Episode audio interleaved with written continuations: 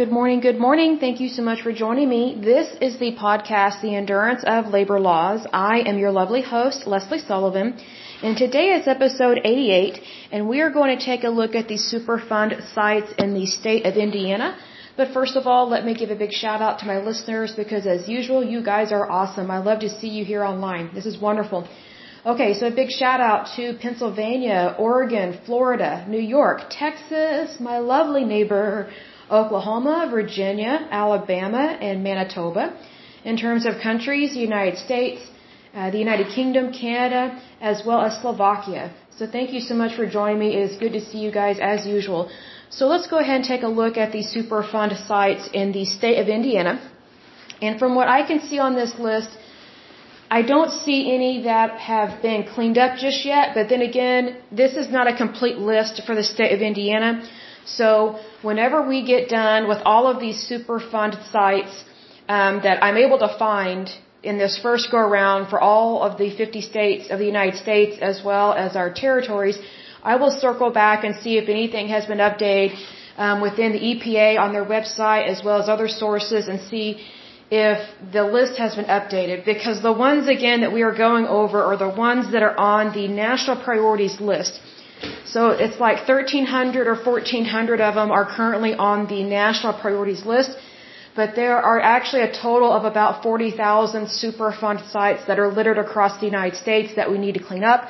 It's just that these that we're going over tend to be the most extreme and most dangerous in terms of hazardous waste sites and waste dumps. So that's why we're going over these first. But we will also try and cover as many as many as the others as possible, which I think is always good because as usual, knowledge is power. So let's go ahead and get started on this puppy here. So the first one that is current and active in the state of Indiana is Conrail Yard, and it says Elkhart. So this one is located in the county of Elkhart. In Elkhart County, it says the population is 207,047 people live there. The issue with this Superfund site is a variety of chlorinated compounds, including TCE and carbon tetrachloride, escaped into the local aquifer as a result of accidents and other releases at this site groundwater contamination formed two distinct plumes migrating to the St. Joseph River. That's very sad there. This one was added to the list. That's going to be August 30th, 1990. The next one is Himco Dump. It is also located in the county of Elk, Elkhart, excuse me. And the issue with this one is this location was used as a dump for a variety of materials between 1960 and 1976. It was operated by Himco Waste Away. That's a very interesting name. It was added to the list February 21st, 1990. The next one is American Chemical Service, Inc. It is located in the county of Lake. Let me see if it gives a population. The population of Lake County is 498,700 people. The issue with this one is aquifers beneath the site are contaminated with volatile organic compounds, also known as VOCs, such as benzene, toluene, xylene, and vinyl chloride, and with semi-volatile organic compounds, also known as SVOCs, such as creosote. This one was added to the list September 21, 1984. The next one is Carter Lee Lumber Company. It is located in the county of Marion, or Marion, however you want to pronounce that. There are 977,203 people living in that county, so FYI, you do have a Superfund site in your area. The issue with this one is soil contaminated with heavy metals, including arsenic, cadmium, chromium, copper, cyanide, and various volatile organic compounds, also known as VOCs.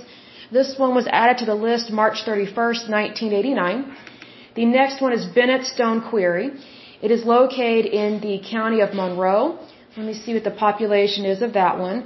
It says the population is, uh, as of 2010, is 137,974 people living there.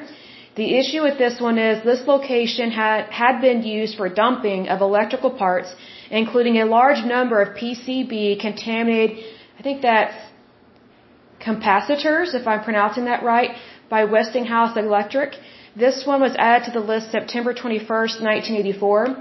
The next one is Lemon Lane Landfill. So again, landfills, they tend to be pretty bad, whether they're dumps um, waste sites or landfills, but especially anything to do with municipal landfills, it tends to be pretty bad, as we've seen in times past. This one is also located in the county of Monroe, and it says allegedly waste were incinerated on site. No records were kept of the types or quantities of waste received. Of primary concern are large quantities of exposed capacitors containing PCBs. Now this I want to make note of. There's a time and place to incinerate things, and there's a time and place to not do that. The bad thing about incinerating something is that, you know, you can set it on fire and it can make it combustible, and then whatever you're burning can become airborne, especially in ashes. So when something becomes airborne, it means that you and I, as well as the plants, the trees, the animals, the mammals, everything basically can inhale that.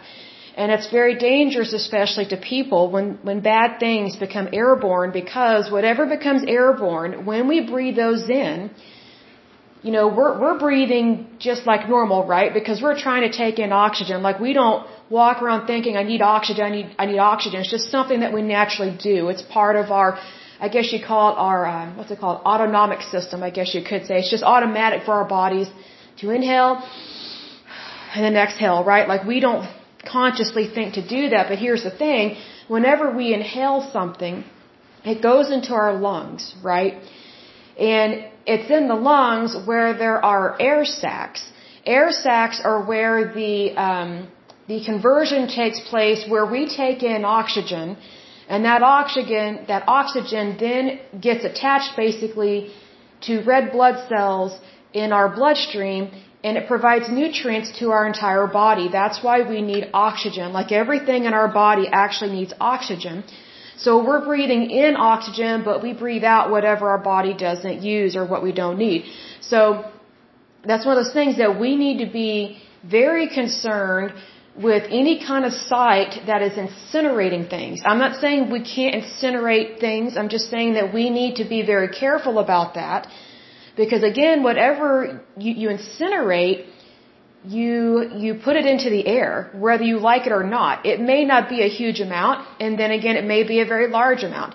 You know, like for example, one thing I've always been concerned with with landfills is whenever people throw away empty bottles of aerosol cans. I mean, I've been concerned about that ever since I was a child because I was like, you know, there's a lot of warning labels and danger symbols on these bottles. I noticed that as a child and I thought, why are we just throwing this away? You know, like just like, you know, like a bottle of water.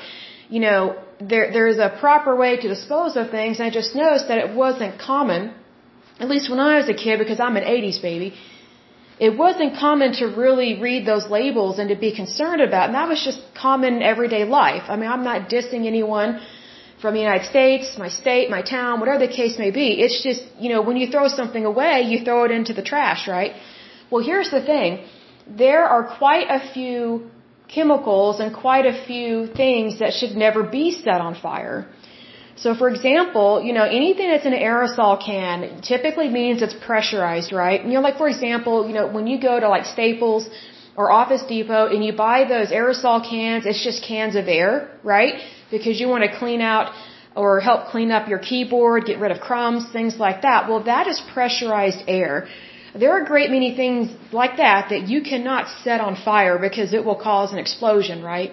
It's the same thing with the, the spray paint that you buy. You especially can never incinerate those things. Never, never, never. So that's where I always get concerned with incinerating things because it's not the same as like, you know, for example, if you have a bunch of paper and you need to incinerate it, but you don't want to shred it. You know, you know, incinerating paper is not the same as incinerating plastic bottles or aerosol cans or things of that nature. And I'll use another example. And you'll say, for example, you use a lot of Febreze. I used to use Febreze all the time. And then I started sneezing a lot and it started aggravating my allergies. Like whichever one I was using really started bothering my lungs and my allergies. And so I had to stop using it. But what I noticed was that it's also a pressurized aerosol can of, of sorts and you cannot ever incinerate that thing. So it makes it very difficult to dispose of things properly. And it's like, how long does it take for a aerosol can to naturally break down in nature? Because an aerosol can is not natural. So I think there are a lot of things that we need to pump the brake on, on so many things, because I mean, you know, you don't have to buy a bunch of Febreze, and I love Febreze. I think it's a wonderful product. It's a wonderful company. I'm just saying that I think we need to go back to where we didn't use a lot of those things like that because I think it's very dangerous to just continue to make products that cannot naturally break down in nature. I think that's a big mistake to do that and to make products like that. You know, there are other ways to, you know, how to describe this? There are other ways to make sure that, how to describe this? There are other ways to freshen up your house, freshen up your area. You know, there, there's other ways to do that, and that's what our ancestors used to do. So, you know, I saw a YouTube video, it was a documentary about, um, about, I guess, Tupperware, if I remember correctly, and like plastic and things like that. And it, it showed an ad from the 1950s of where, you know, they were just starting to make plastic plates and like Tupperware plates and things like that. And that they showed this housewife, of course, she's wearing the pretty apron, has the perfect hair, the perfect makeup, like she never leaves the house except to go to the grocery store, you know, the, the perfect nuclear family, as they say. They show her throwing this plate on the, on the floor, on the ground, and it bounces back up to her. And I'm like, that's very startling. And this video or this ad from 1950 says, see, basically, doesn't this make this housewife's job easier? That kind of thing. And I'm just like, you know, you know what would be easier is if she could get a job if she wanted one and make really good money. You know, what would be easier is if she wasn't treated just like a housewife, like she has a brain, like just the way they viewed women back then, and not everybody viewed a woman like that you know, negatively because I mean, like there's Estee Lauder, there's all, you know, like, is it Coco Chanel and, you know, all these different people that, you know, they were able to do a lot in their lifetime and be very successful. So not everyone thought that women were stupid and the only thing they could do was have sex, breed, and cook food and, and clean a house. Like, you know, I'm not saying that, but here's the thing. You know, what they didn't say in that ad, and maybe they didn't know this, but the Unfortunately, with these plastics and these types of Tupperware, some of them never break down in nature. And they can actually be quite toxic. Well, just imagine if you're throwing, you know, these things in the garbage because you don't want them anymore, or maybe they're chipped, or maybe, you know, one got too close to the stovetop and it burned a little bit. Well, guess what? If you're throwing that in the trash, and if that's going into a landfill, it's, it's contaminating the soil because the chemicals, the natural, well, they're not natural, but the chemicals and compounds that are in these plastics that are made to specifically to never break down ever, they're very, they can be very toxic, especially when they are released into the soil, into the ground, and into the groundwater. Another thing is if you were to put those things into an incinerator, just imagine what kind of chemicals you are releasing into the air. Like that, that is my concern with that. Like I think we just need to be very careful about things like that. And I honestly wouldn't mind if we didn't have any more plastic because back in the day, you know, prior to like the 1950s, we didn't have any plastics like that. The only type of plastics that I'd be okay with is, is if it's anything in the medical field. You Anything that's medical or healthcare related because we do need plastics, we do. But I'm just saying like this, you know, like for example, I remember when ketchup bottles were in glass jars. You know, like that those really neat looking Heinz um, ketchup uh, ketchup bottles that you had to turn upside down and shake. You know, now they're in plastic, and you know what? To me, the the taste of the ketchup doesn't taste as good as um, as what's in a glass bottle, as opposed to a plastic bottle. And you know, I just think about every time I throw a plastic bottle away you know, like where it's ketchup, mayonnaise, or um, mustard, or whatever the case may be. I'm like, you know, I remember when all of this was in glass. You know, I remember that as a kid. And you know what? We used to save our glass bottles, and you know we would store stuff in them or we would recycle them or we would take them to this one place that would clean them and you'd get five cents back for for giving them your glass bottles and then they would reuse them. You know unfortunately with plastic we're not really recycling like we're supposed to. Because plastic is actually very hard to recycle. Glass on the other hand it's easy. You you, you put it through like a, a really heated washing machine there are industrial washing machines that do this, or dishwashers, excuse me, dishwashers. A lot of them are commercial grade, and if you want to see a commercial grade dishwasher, go to a, like a cafeteria or a restaurant that is really large and serves a lot of people. They typically have very industrial dishwashers in their kitchen. And it's, you know, yes, they use soap, but it's very high powered steam and water that disinfects and cleans their dishes super quick, super fast. That's typically what they use to recycle glass. So, just FYI, I think we could be doing that because otherwise I think we're just stuck in this world of plastic and just look how much plastic is in our oceans. Like we can do better than this. I truly believe we can. And again, I'm not completely against plastic. I mean, just think about all the plastic that is used like in our televisions or VCRs. Um, you know, our Xbox, our Xboxes, our laptops, um, you know, like, like a fan. You know, a fan is predominantly made out of plastic except for the motorized engine or part, right? Or, um, you know, there are plastic buttons in our cars, things of that nature. And again, I'm not completely against plastic. I just think we need to roll it back a little bit and only use it when absolutely necessary. Like, for example, you know, whenever you're getting an injection or you're getting a, uh, you know, a, a shot from the doctor's office or something, it, it's in a plastic needle, right? Well, the needle's not plastic, it's metal, but the syringe is plastic. I'm okay with that. Because to me, that's sanitary because that's not something you want to reuse, right?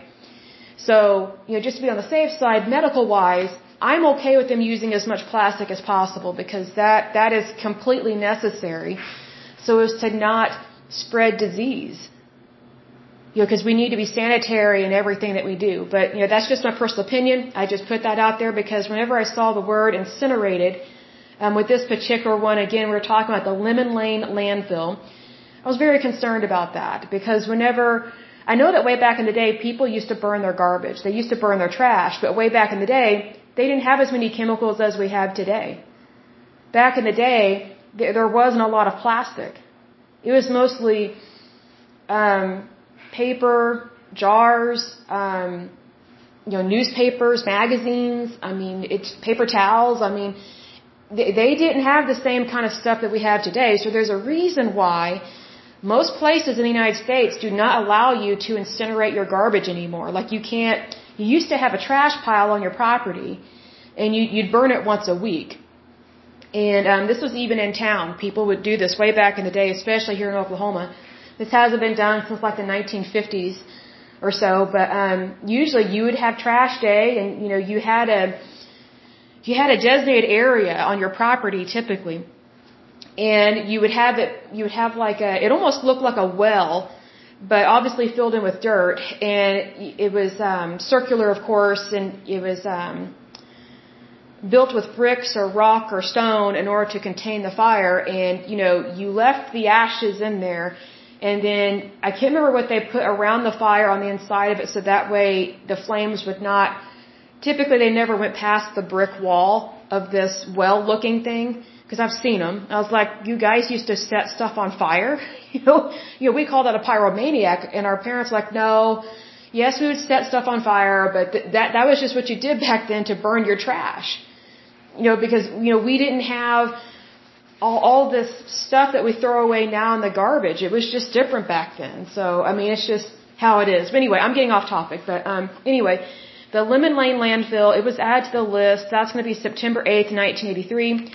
The next one is Neal's Landfill. It says Bloomington. I'm, I'm guessing that's the name of the site. It's also located in the county of Monroe. The issue with this one is capacitors and arresters containing PCBs as well as PCB contaminated capacitor insulation material, rags, and filter clay were disposed of at the landfill by Westinghouse Electric. Now, I'm not sure what arresters are. I don't know what that word is, so just I'm just reading what I'm reading here, so learning as I go along. And let's see, this one was added to the list September 8th, 1983. And I'm very interested that Westinghouse Electric, um, it was founded in 1886 and was originally called Westinghouse Electric and Manufacturing Company. And then it was renamed Westinghouse Electric Corporation in 1945. I'm just surprised that they still are having an issue with a landfill. I'm just kind of puzzled by that, a little concerned but I guess these things do happen. So a little more research on that going forward probably. The next one is a Continental Steel Corporation and it's I guess its site is called Kokomo. It's located in the county of Howard. Let's see, Howard County has 83,658 people living there. Excuse me. And the let's see, this one the issue is chromium, cadmium, arsenic, lead and iron constituents known to be in the impoundment in on-site groundwater, PCB, vinyl chloride, and benzo, I think that's benzofluoranthene. I think if I'm pronouncing that correctly, probably not. But this one was added to the list March 31st, 1989. The next one is contaminated groundwater plume, also listed as located at Kokomo. It is also located in the county of Howard. The issue with this one is vinyl, uh, vinyl chloride and arsenic have been detected in several of the city of Kokomo's municipal water wells. So I guess that's the name of the city where it is, it is predominantly having an effect on them or effect in the area and it just happens to be located in the county of Howard. This one was added to the list March 26, 2015. So that is it for the state of Indiana. And again, this is not a complete list for Indiana because it's not showing me which ones have been deleted or have been cleaned up and good to go. So again, once we get done with the entire national priorities list um, in all 50 states and our territories, I will go back and double check th- some things and make sure that we haven't overlooked anything. And, and plus, I want to see if anything has been cleaned up in the meantime. Because see, here's the thing, you know, I don't know how often these sites or you know this information is updated. So you know, there very well could be a lot of cleaning up going on right now. And then, you know, they may have cleaned it up, but they may not have made it public yet that, you know, some of these sites are cleaned up and good to go. They have been returned back to nature. It is environmentally safe. It is no longer a health hazard.